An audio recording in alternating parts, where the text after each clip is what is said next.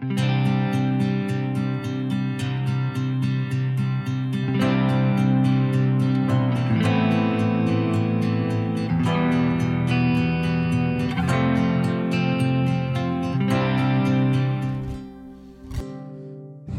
welcome everybody. I want to welcome you to Women's Bible Study today. And uh, before we worship, I wanted to remind us what it is that we're doing as we sing these songs of praise. I wanted to share this quote with you. It was from a book that I read. It says, Worship together is a place of memory. Together we call to mind what is so easy to forget that God is good and that his steadfast love endures forever for those who trust him. Corporate worship counters our society's message of forgetfulness and sends a message both outwardly and inwardly that we are not alone. You're not alone today. That's the truth. Worship is a place where we remember the past, we receive power to face the present, and conceive hope for tomorrow. Would you help us to do that in this time? In Jesus' name. Bree, let's sing. We will remember. We will remember we will remember, we will remember the works of your hands. We will stop and give you praise, for great is thy faithfulness. You're our creator, you're our creator, our life sustainer, deliverer our comfort, our joy. Throughout the ages, you've been our shelter, our peace in the midst of the storm. With signs, and wonders, you've shown your power. With precious blood, you showed us your grace. You've been our helper our liberator, the giver of life with no end.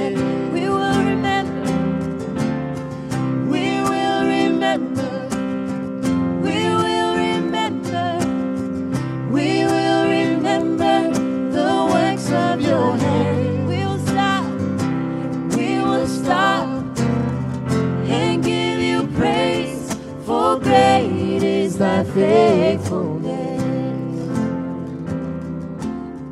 When we walk through life's darkest valleys, we will look back at all you have done, and we will shout, Our God is good, and He is a faithful one. Hallelujah! Hallelujah! Hallelujah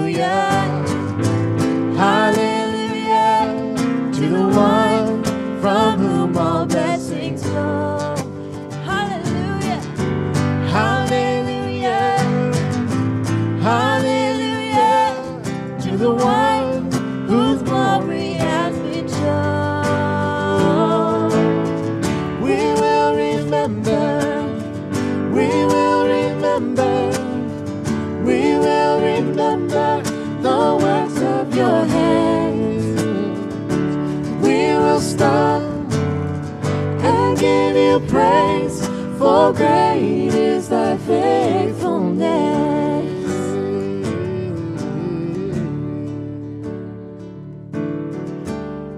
I still remember. I still remember the day you saved me. The day I heard you call out my name. You said you loved me would never leave me, and I've never been the same.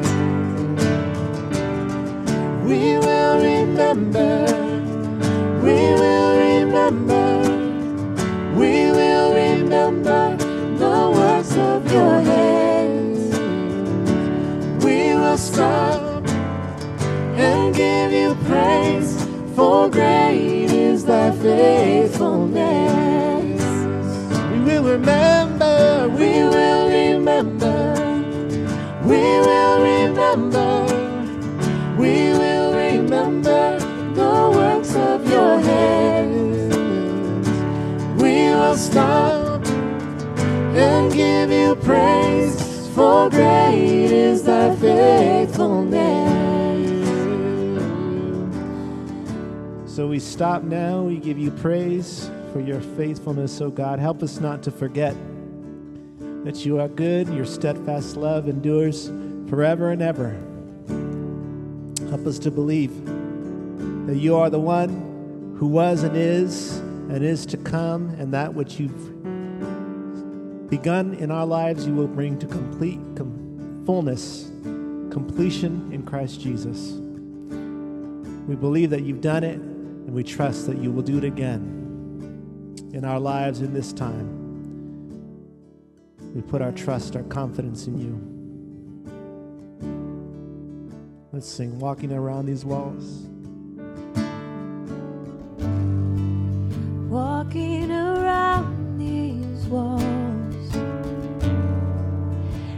Thought by now they'd fall, but you have never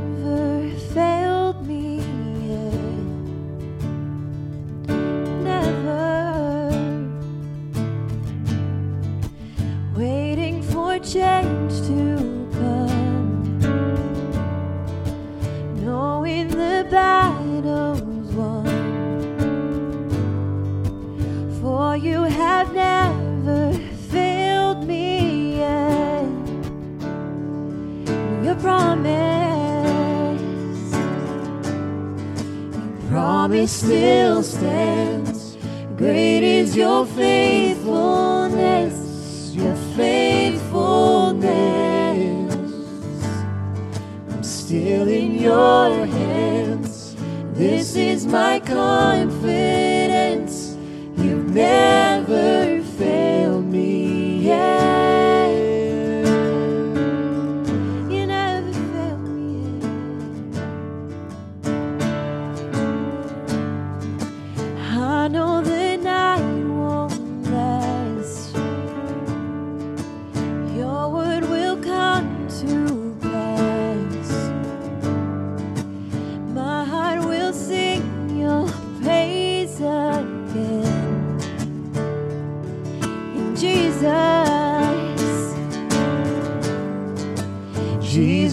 still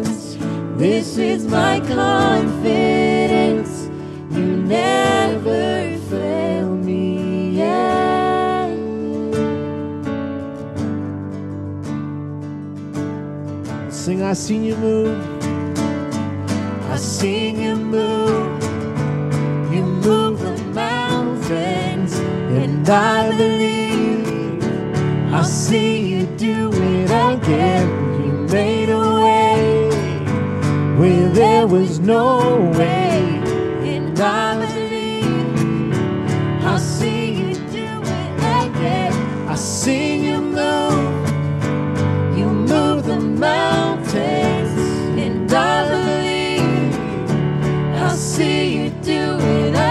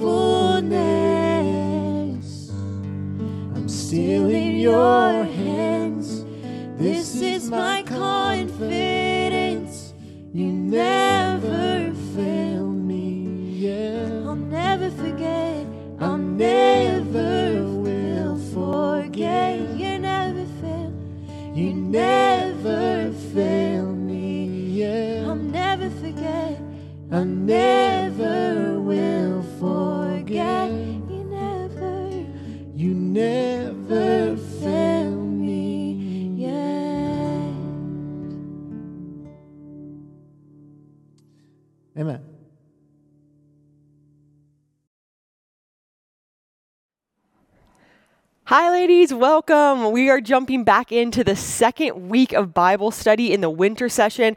Um, I hope you had an awesome time with your group. I hope you were able to get to know one another if you're in a new group. And if you're were in one of the old groups, I hope that you got to catch up and hear about how you're doing and how 2021 has been. So, um, thank you so much for joining us today.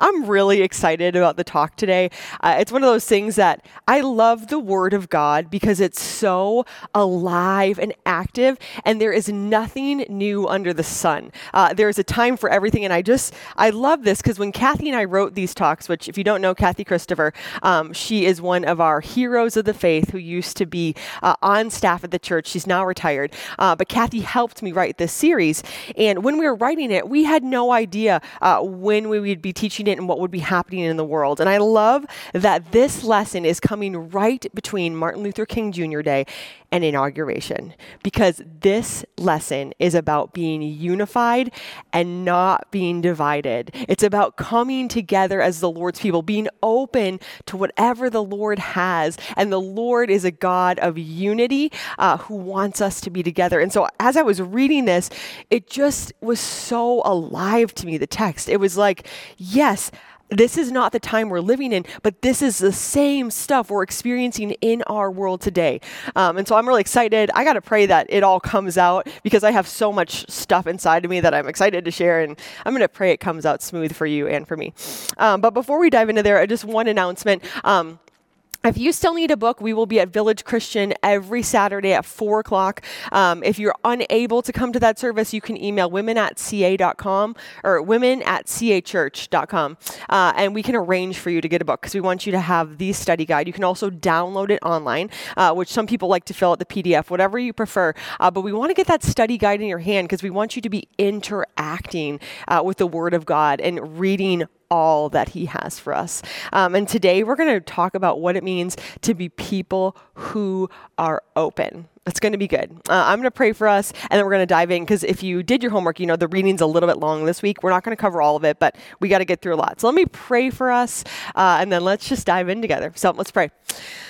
Oh, God, Heavenly Father, I just commit this time to you, Lord. Uh, there is so much in this text, Father, so much of your goodness, your heart for humanity. Uh, God, I just believe there's a lot that we can learn uh, from studying your word today. And so I just open myself to you, Lord, and say, Speak through me. Uh, speak what you want to say, teach what you want to teach. And God, I pray for every woman that's watching that you would open her heart, Lord, to what you have for her today. Uh, God, you're so good. You're so gracious to us, and we love you. Uh, so we just celebrate this time in your word together. In Jesus' name, everyone said, Amen. All right, we're diving into what is perhaps the most important chapter of Acts. Uh, some would argue, maybe even the Bible. Uh, this is when the gospel splits open. Uh, you'll remember in Acts 1 8, Jesus said, You will be my witnesses to Jerusalem, Judea, and Samaria, and to the ends of the earth. We get to that third part today. We're going to the ends of the earth today. Um, and if one thing before we even start reading this, you might have noticed a lot of repetition in this. Uh, that's because it's extremely important. It's not like Luke, the writer, was just sitting there and copying and pasting because he needed a certain word count to get this the thing done. Uh, he was writing this by hand and he repeated it because it's so important and he doesn't want us to miss it. So if you're ever reading the Bible, if you ever see repetition, uh, the author's trying to tell you this is extremely important. Pay attention, don't miss this. Uh, and there's a lot of repetition. This is actually the longest narrative we see in the book of Acts. I think it's the longest narrative in the entire New Testament because it has so much value. So, anyways, we're going to dive in and read it, and I'm going to try to control my excitement and all the things I want to say. And I'm just going to pray the Lord works through this. Um, But if you do have a Bible and you want to follow along in your Bible, awesome. If not, it will be on the screen. So we're diving right in. Uh, last week we talked about being people who are alive, alive in Christ and our purpose. Peter raised Dorcas from the dead um, through the power of the Holy Spirit. And so today we're going to talk about what it means to be people who are open. So Acts 10, here we go. Uh, verse 1, it says, At Caesarea there was a man named Cornelius, a centurion in what was known as the Italian regiment. So, a centurion, just so you know, uh, is a person that commands part of the army. They oversee 100 soldiers. So, this is a man of power uh, who's in the Roman, um, yeah, Italian regiment. Verse 2 He and all his family were devout and God fearing. He gave generously to those in need and prayed to God regularly. Uh, one day at about three in the afternoon, he had a vision. He distinctly saw an angel of God who came to him and said, Cornelius. Cornelius stared at him in fear. What is it, Lord? he asked. I love that he knows that it's the Lord. That's that's the witness of someone who's been in the presence of the Lord. That he doesn't ask, "Who are you?" or "What's going on?" or "What's happening." He knows the Lord. I love that. It's just a side note. Uh, continuing on, the angel answered, Your prayers and gifts to the poor have come up as a memorial offering before God. Don't you love that? That when you and I give and serve, it goes up like a fragrance before Him. God hears our prayers, He sees the good deeds that we do. I love that. Um, Verse 5, uh, it says, Now send men to Joppa to bring back a man named Simon, who is called Peter. He is staying with Simon the tanner, whose house is by the sea. When the angel who spoke to him had gone, Cornelius called two of his servants and a v- devout soldier who was one of his attendants. He told them everything that had happened and sent them to Joppa. About noon the following day, as they were on their journey and approaching the city, Peter went up on the roof to pray. He became hungry and wanted something to eat, and while the meal was being prepared, he fell into a trance. He saw heaven open and something like a large sheet being let down to earth by its four corners. It contained all kinds of four footed animals, as well as reptiles and birds. Then a voice told him, Get up, Peter, kill and eat. Surely not, Lord, Peter replied. I have never eaten anything impure or unclean. The voice spoke to him a second time Do not call anything impure that God has made clean. This happened three times, and immediately the sheet was taken back to heaven. While Peter was wondering about the meaning of the vision, the men sent by Cornelius found out where Simon's house was and stopped at the gate. They called out, asking if Simon, who was known as Peter, was staying there. While Peter was still thinking about the vision, the Spirit said to him, Simon, three men are looking for you. So get up and go downstairs. Do not hesitate to go with them, for I have sent them. Peter went up and said to the men, I'm the one you're looking for. Why have you come? The men replied, We have come from Cornelius the centurion he is righteous and a God fearing man who is respected by all the Jewish people. A holy angel told him to ask you to come to his house so he could hear what you have to say. Then Peter invited the men into the house to be his guests. All right, we're going to pause there. There's a ton happening. Um, I love this. I love this vision that Peter gets when he's praying. And I love j- just the, the dialogue. I love the response.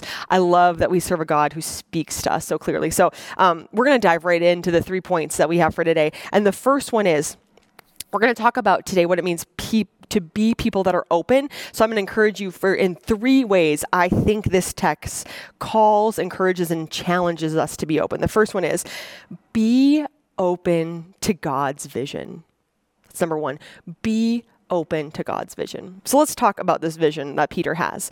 Uh, so, Peter, so first of all, we have Cornelius, who is a God fearing man. And when I was doing my research, I thought this was just a way to describe him, somebody who feared God. This actually describes a whole sect of, of Gentiles who are God fearing. Uh, these are men and women that loved the, the Lord, Yahweh, um, but were not Jewish by Jewish standards. And so, to become a Jewish person, there was three things that needed to happen. One, uh, males needed to be circumcised. The second thing is is a purification or a like a self cleansing baptism had to take place in the presence of witnesses. Um, and the third thing that had to happen, oh, I'm looking at my notes now. I'm forgetting it. Um, Oh, they they had to offer a sacrifice at the temple in Jerusalem. So those are the three things that required for someone to become Jewish. And so a lot of Gentiles, uh, those who were not Jewish, uh, who still believed in God, um, they this group of people were called God fearing Gentiles, God fearing people, because they had not gone through all the rituals to become Jewish, to be God's holy chosen people, but they feared the Lord and they loved him and they prayed. Um, so this is actually talking about a group of people, not just a description of who Cornelius was, although it was a description of him. He was a God fearing man who gave generously. So Cornelius has this vision, and an angel comes to him and he says, Send for Peter. You need to hear what he has to say. Love that. Love when the Lord gives a vision uh, that's about to come true. And so, on the other hand, you have Peter, and Peter is up on the roof where he went to pray. And so, if we're going to talk about being people of vision, uh, it starts with being people of prayer. Uh, both of these men, it describes in their description, Peter actually went up to pray and it said Cornelius was a man of prayer. When we think about being open and being open to a vision that the Lord would give us, it starts with being people that seek after God, who desire to know what God has for them, who know God. So, when the angel comes, Cornelius says, Lord, speak, what do you say? There's an intimacy there's a relationship. And so Peter gets this vision, and the vision is a sheet coming down from heaven with all different kinds of animals, right? And the Lord says, Get up, kill, and eat. Uh, now, this might be weird to you and I, or we just think, oh, what's one of those things that doesn't make sense, or it's just animals. Um, in Leviticus 11, the Lord lays out for his people, the Jewish people, all the rules that they are to follow to be his holy, set aside people. And one of the things that they cannot do is they cannot eat any of the animals listed here. They are considered unclean. So this Peter would have grown up his whole life knowing this that he could not touch these animals, they could not look at them, uh, they were not allowed, they would be unclean, they would be kicked out of community, they'd been separated from the tribe, there would be consequences. So Peter's grown his uh, lived his whole life knowing that these are the foods that he can't eat. And it's one of the things that makes him holy, that makes him God's people, is not eating these foods, not eating these animals. So in this vision, the sheet comes down from heaven, all these animals are on it, and the Lord says to him in the vision, He says, Get up, kill, and eat. And if you can imagine, it, this is the most outrageous thing that Peter's ever heard. It, he says, Surely not. What does he say? He says, I have never eaten anything impure or unclean. This would be like the, the most uncleansed, unlikely thing the Lord could ask him to do because it would make him not God's people. It would put him on the outside. And the Lord invites him. He says, Get up, eat clean. Um, and this happens three times. And verse 15 is such an important part for us. Uh, the voice spoke to him a second time. This is the Lord speaking. He says, Do not call anything impure that God has made clean. So, what's happening in this vision is, is Peter is seeing what he is not allowed to do, and God's inviting him to to break the rules that made him God's people. God says, Get up and you can eat this. It's like reversing his whole childhood. Like your whole life, you've been told, Don't do this, don't do this, don't do this, don't. Then you have a vision of the Lord saying, Do it. And that's got to be confusing. That's got to be like, well, God, you I've just spent my whole life avoiding those things and now you're telling me. And God says to me, he says, do not call anything impure that God has made clean. Friends, the Lord is giving Peter a vision. And what I see it as in my own language is, is the Lord is inviting Peter to move from religion, the set of rules that binds him, that makes him the people that depends on his effort and will. He's moving him from religion to relationship. He's moving him to a place where he's saying, You can trust that I've made this clean. I've made this pure. I did this. And now you don't have to bear the responsibility of being perfect and doing things the way you've been taught to do. I'm going to cover you. You can eat these things and you won't be unclean. You can eat. You can break the laws that I set because there is somebody greater that overcame the law.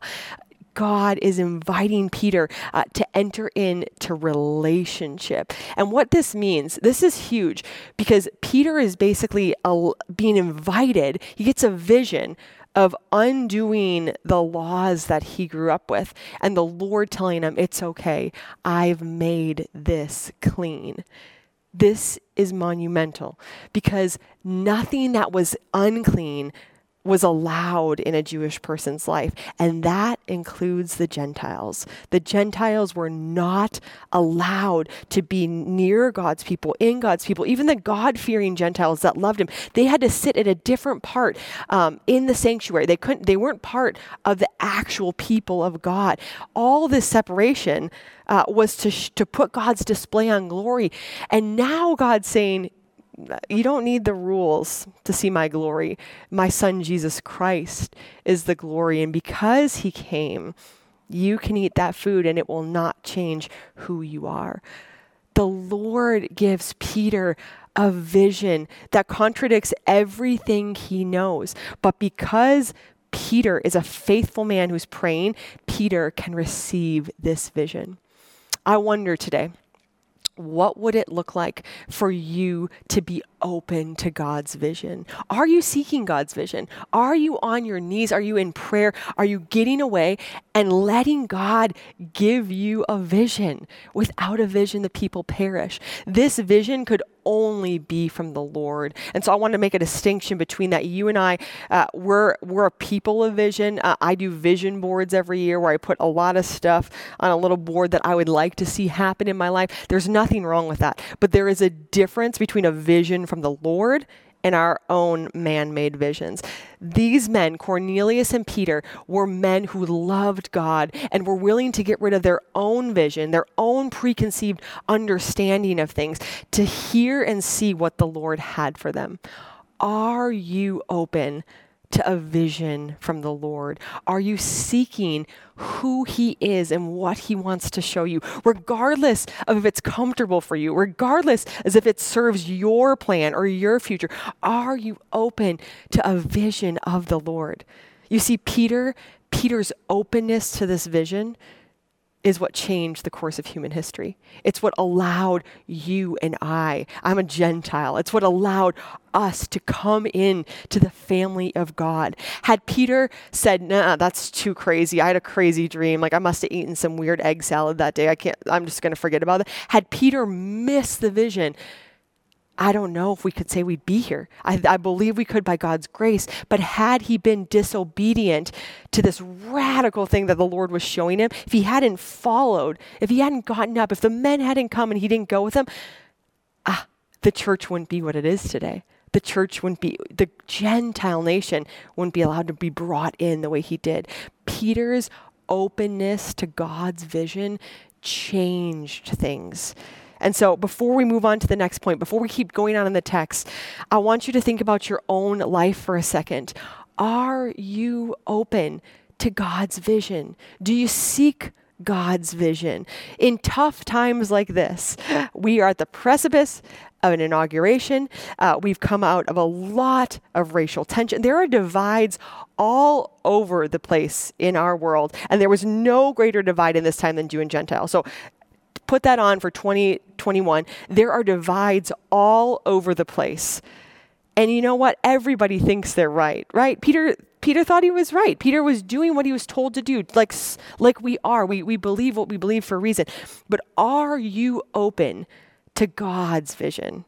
To what he wants to say, to allowing him to change what you think, what you believe, what you know. Peter's openness is what allowed the goodness of the Lord to come in. And so in this season, I want to challenge you to get alone with God and ask Him for His vision. Ask Him for what a vision for your life looks like. Ask Him for a vision of what today looks like. Ask Him for a vision uh, of your blind spots, what you can't see. Be open to God's vision because God's vision transforms the world. And if you and I just chase our own vision, we're going to miss what God has, His goodness, His plans. God is looking for faithful people. He's not looking for perfect people.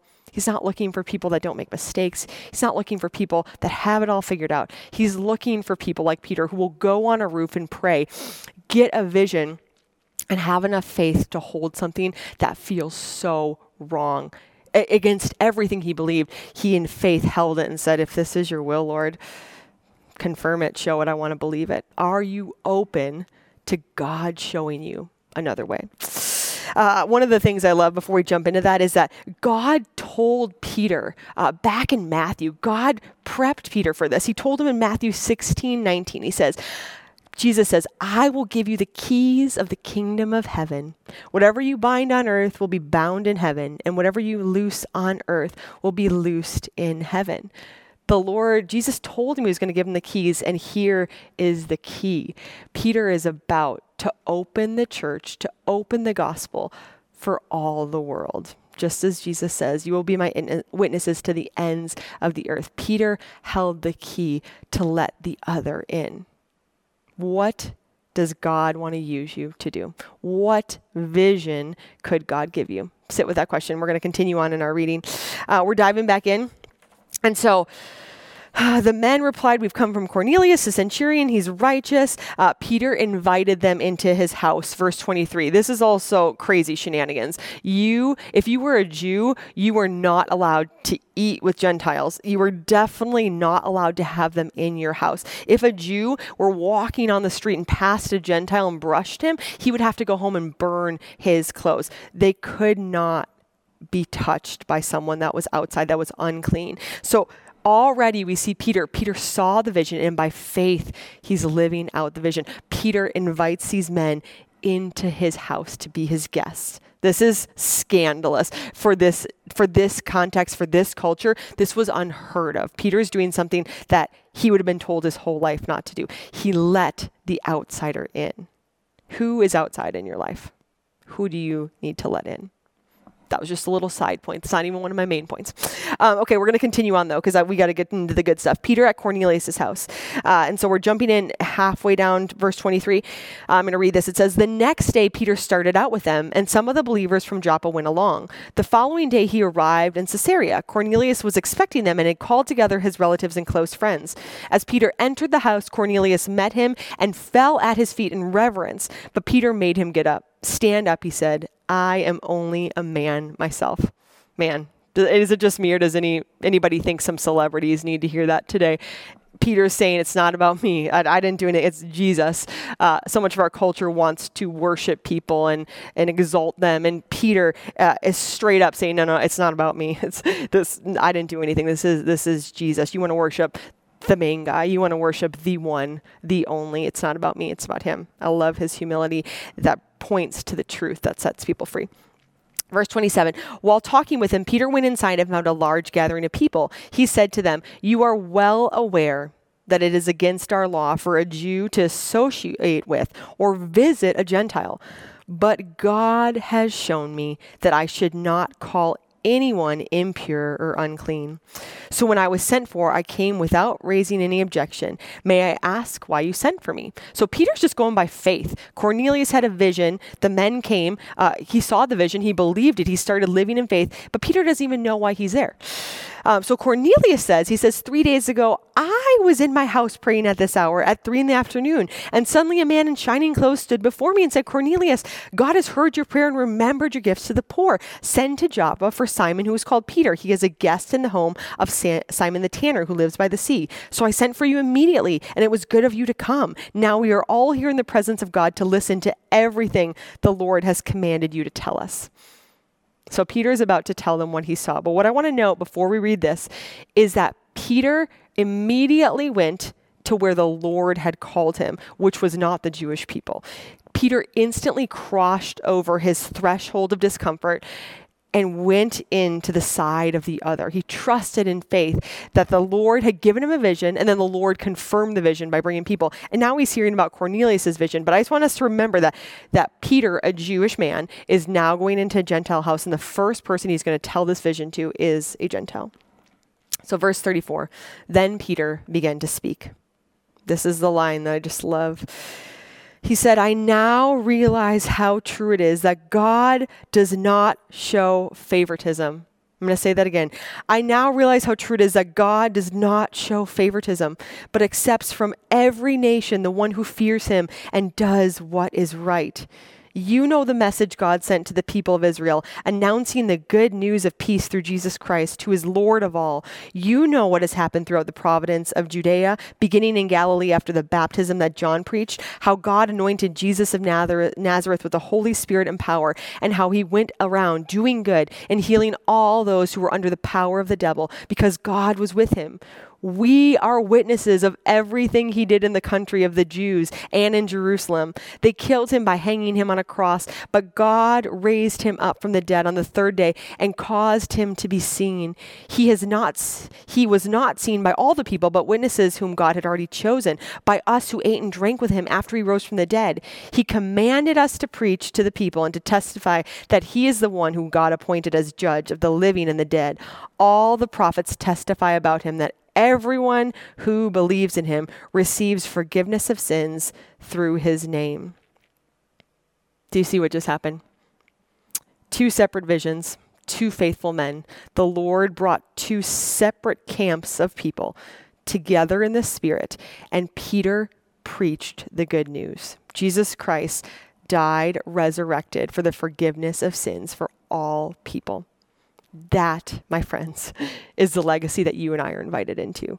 We are invited to be people who walk into the separation.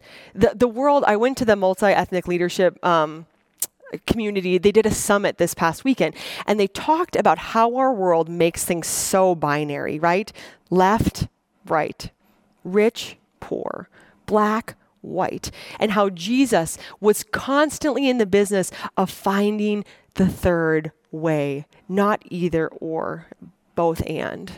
Here we see God bring together a Jewish man and a Gentile and unite them in one vision around the gospel of Jesus Christ. Friends, the gospel of Jesus Christ unites us, and Satan wants to divide us. He knows that when we are divided, there is violence and there is animosity and there is rage and there is hate. And where there's hate, there can't be love. But God is a God of love who sent his son Jesus Christ to die on the cross because he loved us so much. And here Peter comes into Cornelius' house. All these differences, the uncleanliness, the separation that must have existed between these men who would never be allowed to be in the same room together. The Lord brings them together. And Peter, in faith, because he was open, shares the vision, the story of Jesus Christ, that he died for all. Our second point today is be open to God's radical love. Be open to God's radical love. You and I are taught in the world we live in that there is right and wrong, this side, that side. We are divided as a people, as a nation.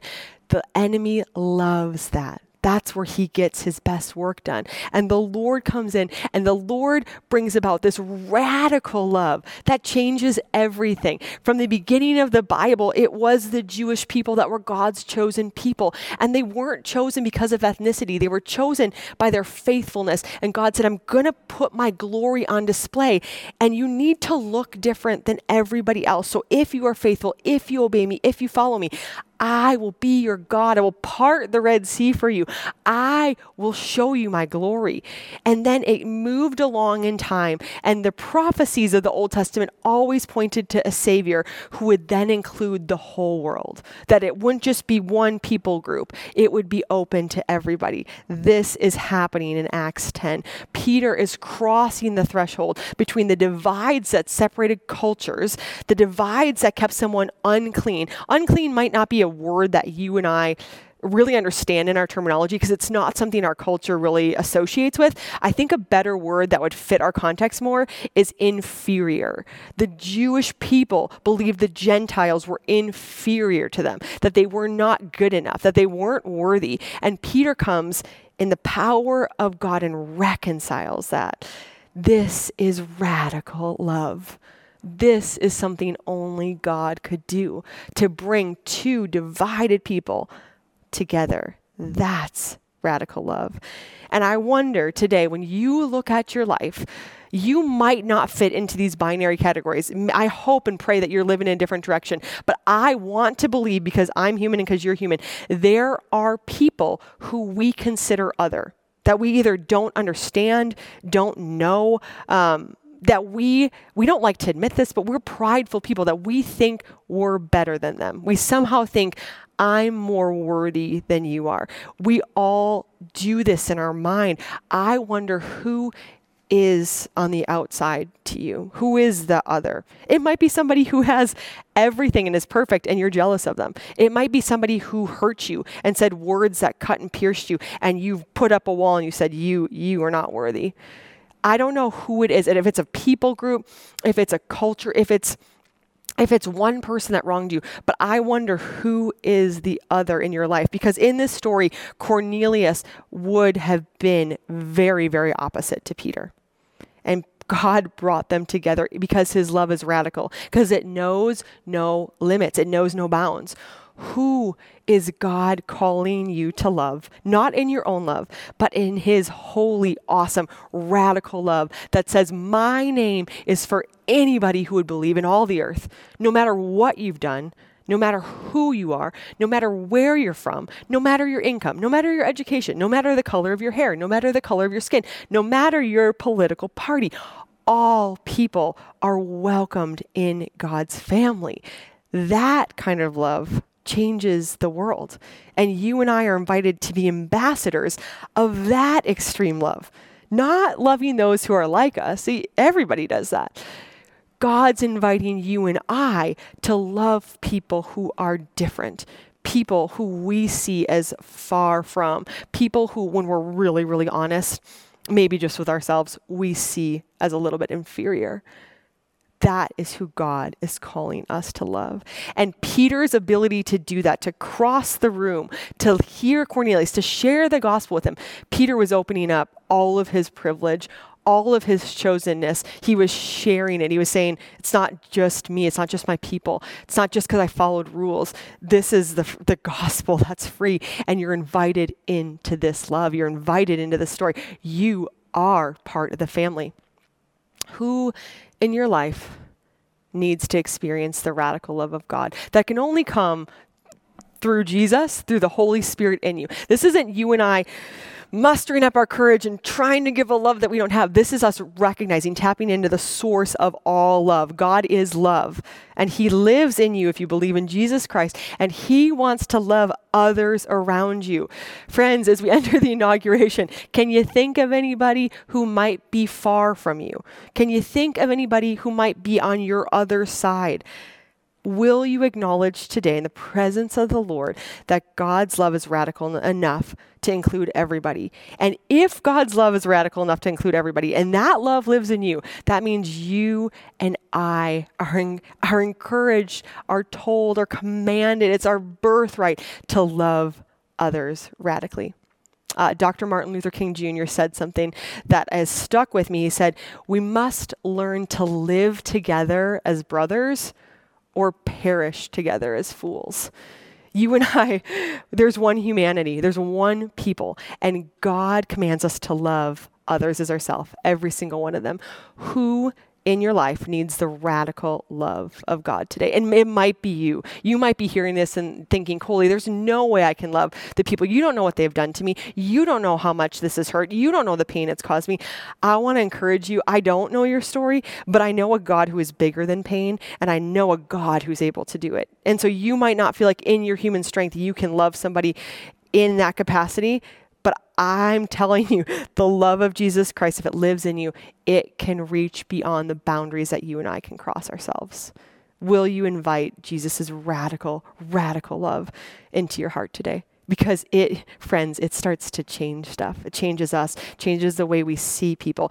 In this story, it changed the way the Jews and the Gentiles related suddenly Peter opened up all the gifts of the kingdom to all those who were formerly unclean not good enough, unworthy, not circumcised, not following any of the rules, suddenly God's love extended to them. How beautiful is that?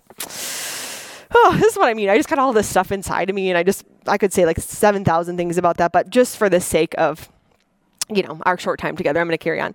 Um, so, watch what happens. Watch what happens when Peter eh, allows God's radical love to unite everybody. This is what happens. While Peter was speaking, verse 44, while Peter was still speaking these words, the Holy Spirit came on all who heard the message. The circumcised believers who had come with Peter were astonished that the gift of the Holy Spirit had been poured out even on the Gentiles, for they heard them speaking in tongues and praising God. Don't you love that? The Holy Spirit poured out the love of the Father on all those who heard and believed. God is good. His love is radical. It changes people, it changes cultures, it changes communities. It is what our world is so hungry for. And you and I get to be agents of change. We get to be the people that bring that radical love by showing up. Do you notice when the, the word is spoken, power follows? You and I have the authority, the privilege to share the good news of who Jesus is and what he did with everybody in the world. And we get to watch then the fruit that comes out of that. So we'll talk about that in a second. But I'm going to just continue on so we can close up this section. Uh, the end of 46b, it says, Then Peter said, Surely no one can stand in the way of their being baptized with water. They have received the Holy Spirit just as we have. So we ordered that they be baptized in the name of Jesus Christ. Then they asked Peter to stay with them for a few days. Uh, so the first thing they did, they got baptized. Baptism is an external sign of an inward reality. These people had just received the Holy Spirit. They received Jesus. They were invited into the kingdom. And the first thing they did is said, I want the world to know I'm getting baptized. If you have never been baptized, if you believe in Jesus, if you are following him with your life, uh, baptism is your opportunity to make a public declaration that I am following the Lord of Lords and the King of Kings in Jesus. And so if you would like to get baptized, we would love to baptize you. Uh, you can email us at women at church.com. We're in a pandemic, uh, but we've been doing baptisms in a private pool for just families with masks on. So if that's you, don't miss that opportunity to share what you've decided to believe and live out for your life. Uh, make that public display for yourself because God commands it and it's beautiful.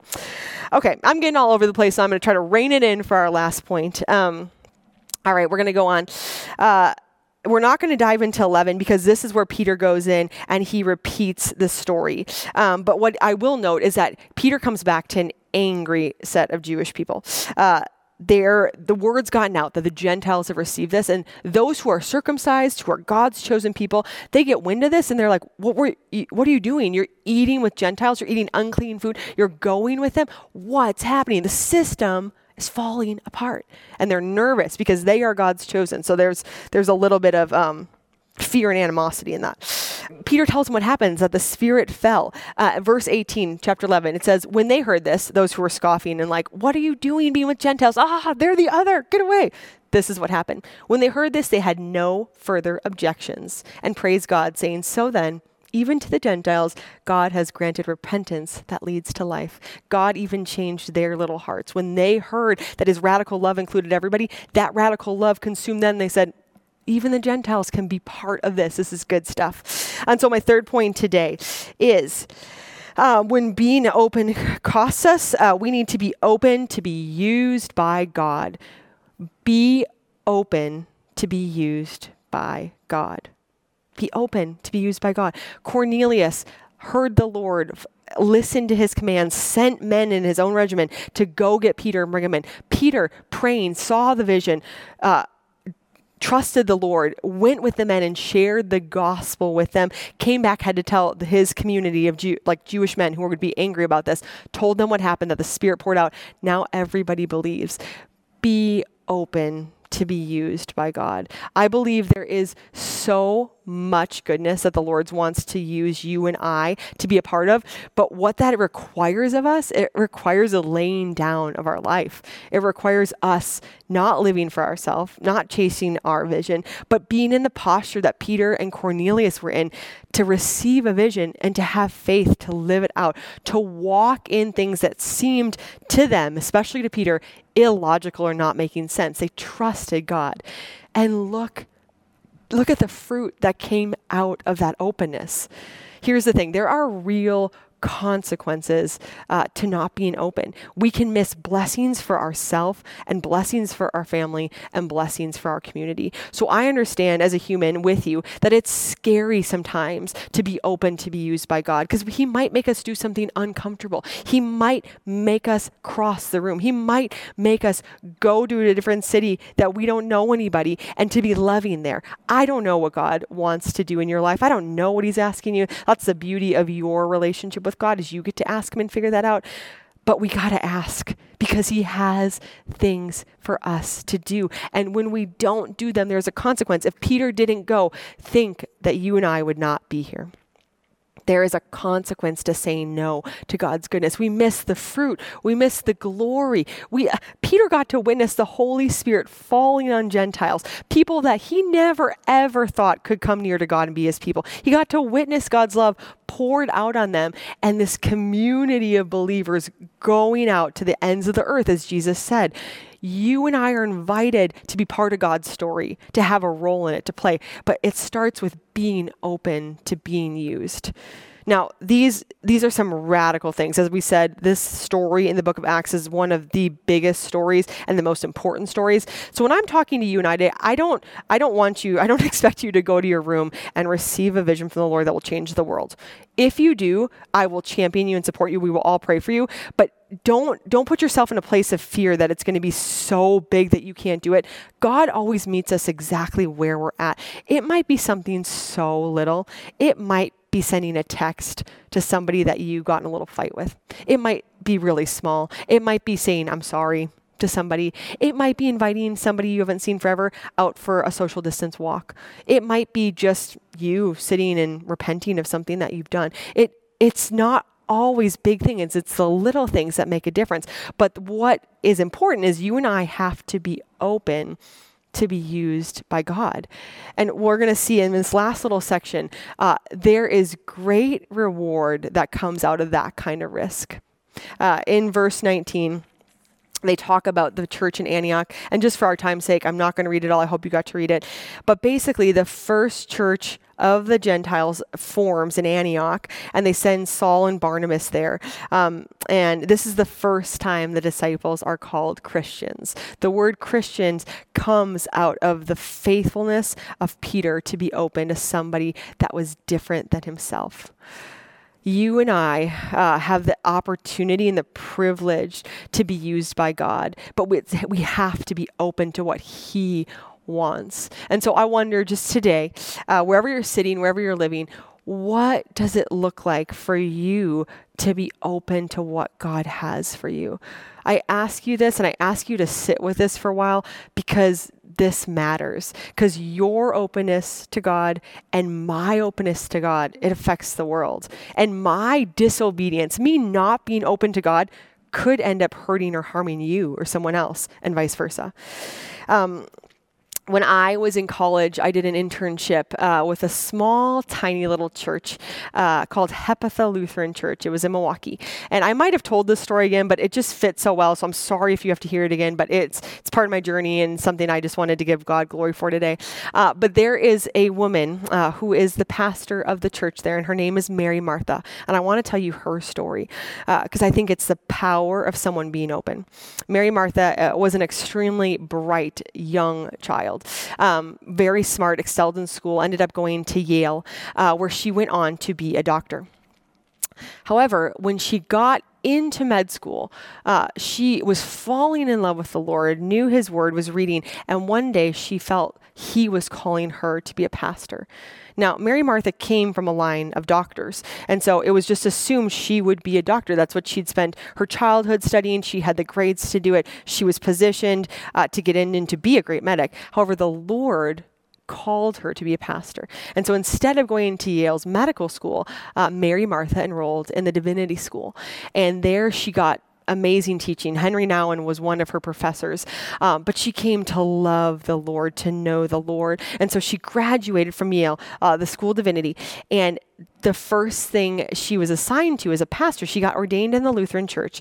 And their first assignment that she said, I'm open, I'll go wherever you want, uh, they sent her to a little tiny church on the wrong side of town in Milwaukee. Uh, there was this little church with only a handful of people. And essentially, they sent her as her first assignment, she must have been 23 or 24, to essentially close down the church. It would be her first job. But Mary Martha uh, had great faith. And so she went to this little church in Milwaukee. Um, Um, she's a little white woman, and it was a little uh, African American congregation. She went, and Mary Martha, with the power of prayer, poured everything that she had, everything she believed, she poured it into this community, and she made them her life's work. And now, 35 years later, that church is thriving and exists, and it's become her whole life mission. But why I tell this story is because the church name is Hephatha, which comes from a story in Mark 7 where Jesus heals a deaf man, and he says the word Hephatha, which means to be open. Mary Martha was a picture of what it meant to be open to God's will. And her moving into this little community changed people's lives. There were people who had marched with Dr. Martin Luther King Jr. that were part of her congregation that Dr. Martin Luther King Jr. had sent up to make people, to make culture shifters, God lovers. He planted them as little church so that the love of Christ, the radical love, would spread. And Mary Martha, she knows God. She heard the call and she went and she poured her life into a little church. And I'll never forget, I got to watch her teach confirmation classes in the basement of that church. And the amount of love and tenderness that she carried to kids from very rough backgrounds, kids who didn't have families or were struggling uh, with homelessness. Mary Martha ministered the love of Christ to them in such a way that it could bring me to tears today to think about. But this woman, she committed her whole life. She was open to whatever God had for her. And she could have been a doctor, she could have been living the American dream, and yet she chose to serve the Lord, and it made a difference. That church is still standing today, and there are thriving members who know Jesus and love others because that church was open. I tell you this because God knows the plans that He has for you. And God wants to use you. I don't know how. I just know that whatever He wants to do, there will be love and grace covering it. And so I want to close this. I want to challenge you this week to be a people that are open. What does it look like for you to be open to God's vision for your life? to God's radical love for you and your community and to the other, whoever that is for you and to be open to being used by God. Because there are things that He wants to do with your life uh, that will bear much fruit. We don't know what those are, but we trust that they're amazing and we want to see the goodness of the Lord go out. So I don't know what it looks like for you to be a person that is open this week, but I know of a God who does. He has a plan for you, and it's good, and it's to prosper you, not to harm you, and it's to bless those around you. So, sisters in Christ, my prayer for you this week is that you live open. You live open to whatever God wants to do in you, and that you get to see Him move through you. He will do far more than you could ever ask, hope, or imagine. Let's pray. God, we come to you just as meek vessels, Father. God, we come to you with a heart like Peter that wants to see you, that wants to walk by faith, Lord. I pray this week that we would be open, God. That even right now, you'd be speaking to your daughters. What does it what are you inviting us to? What's the vision you have? Who do you want us to be, God? Would you drain us of ourselves, God? Would you fill us with you? And would you show us this week what it looks like to be open in your presence? May we experience your divine love and glory, and may we be blessed and others be blessed around us. In Jesus' name, we open ourselves to you now. Amen. Amen, ladies. Thank you so much for diving into this passage, uh, praying for you this week. And I'd love to hear any stories about what the Lord calls you to, because I know He has good things for you and big things. So, love you. Blessings on you. We'll see you next week.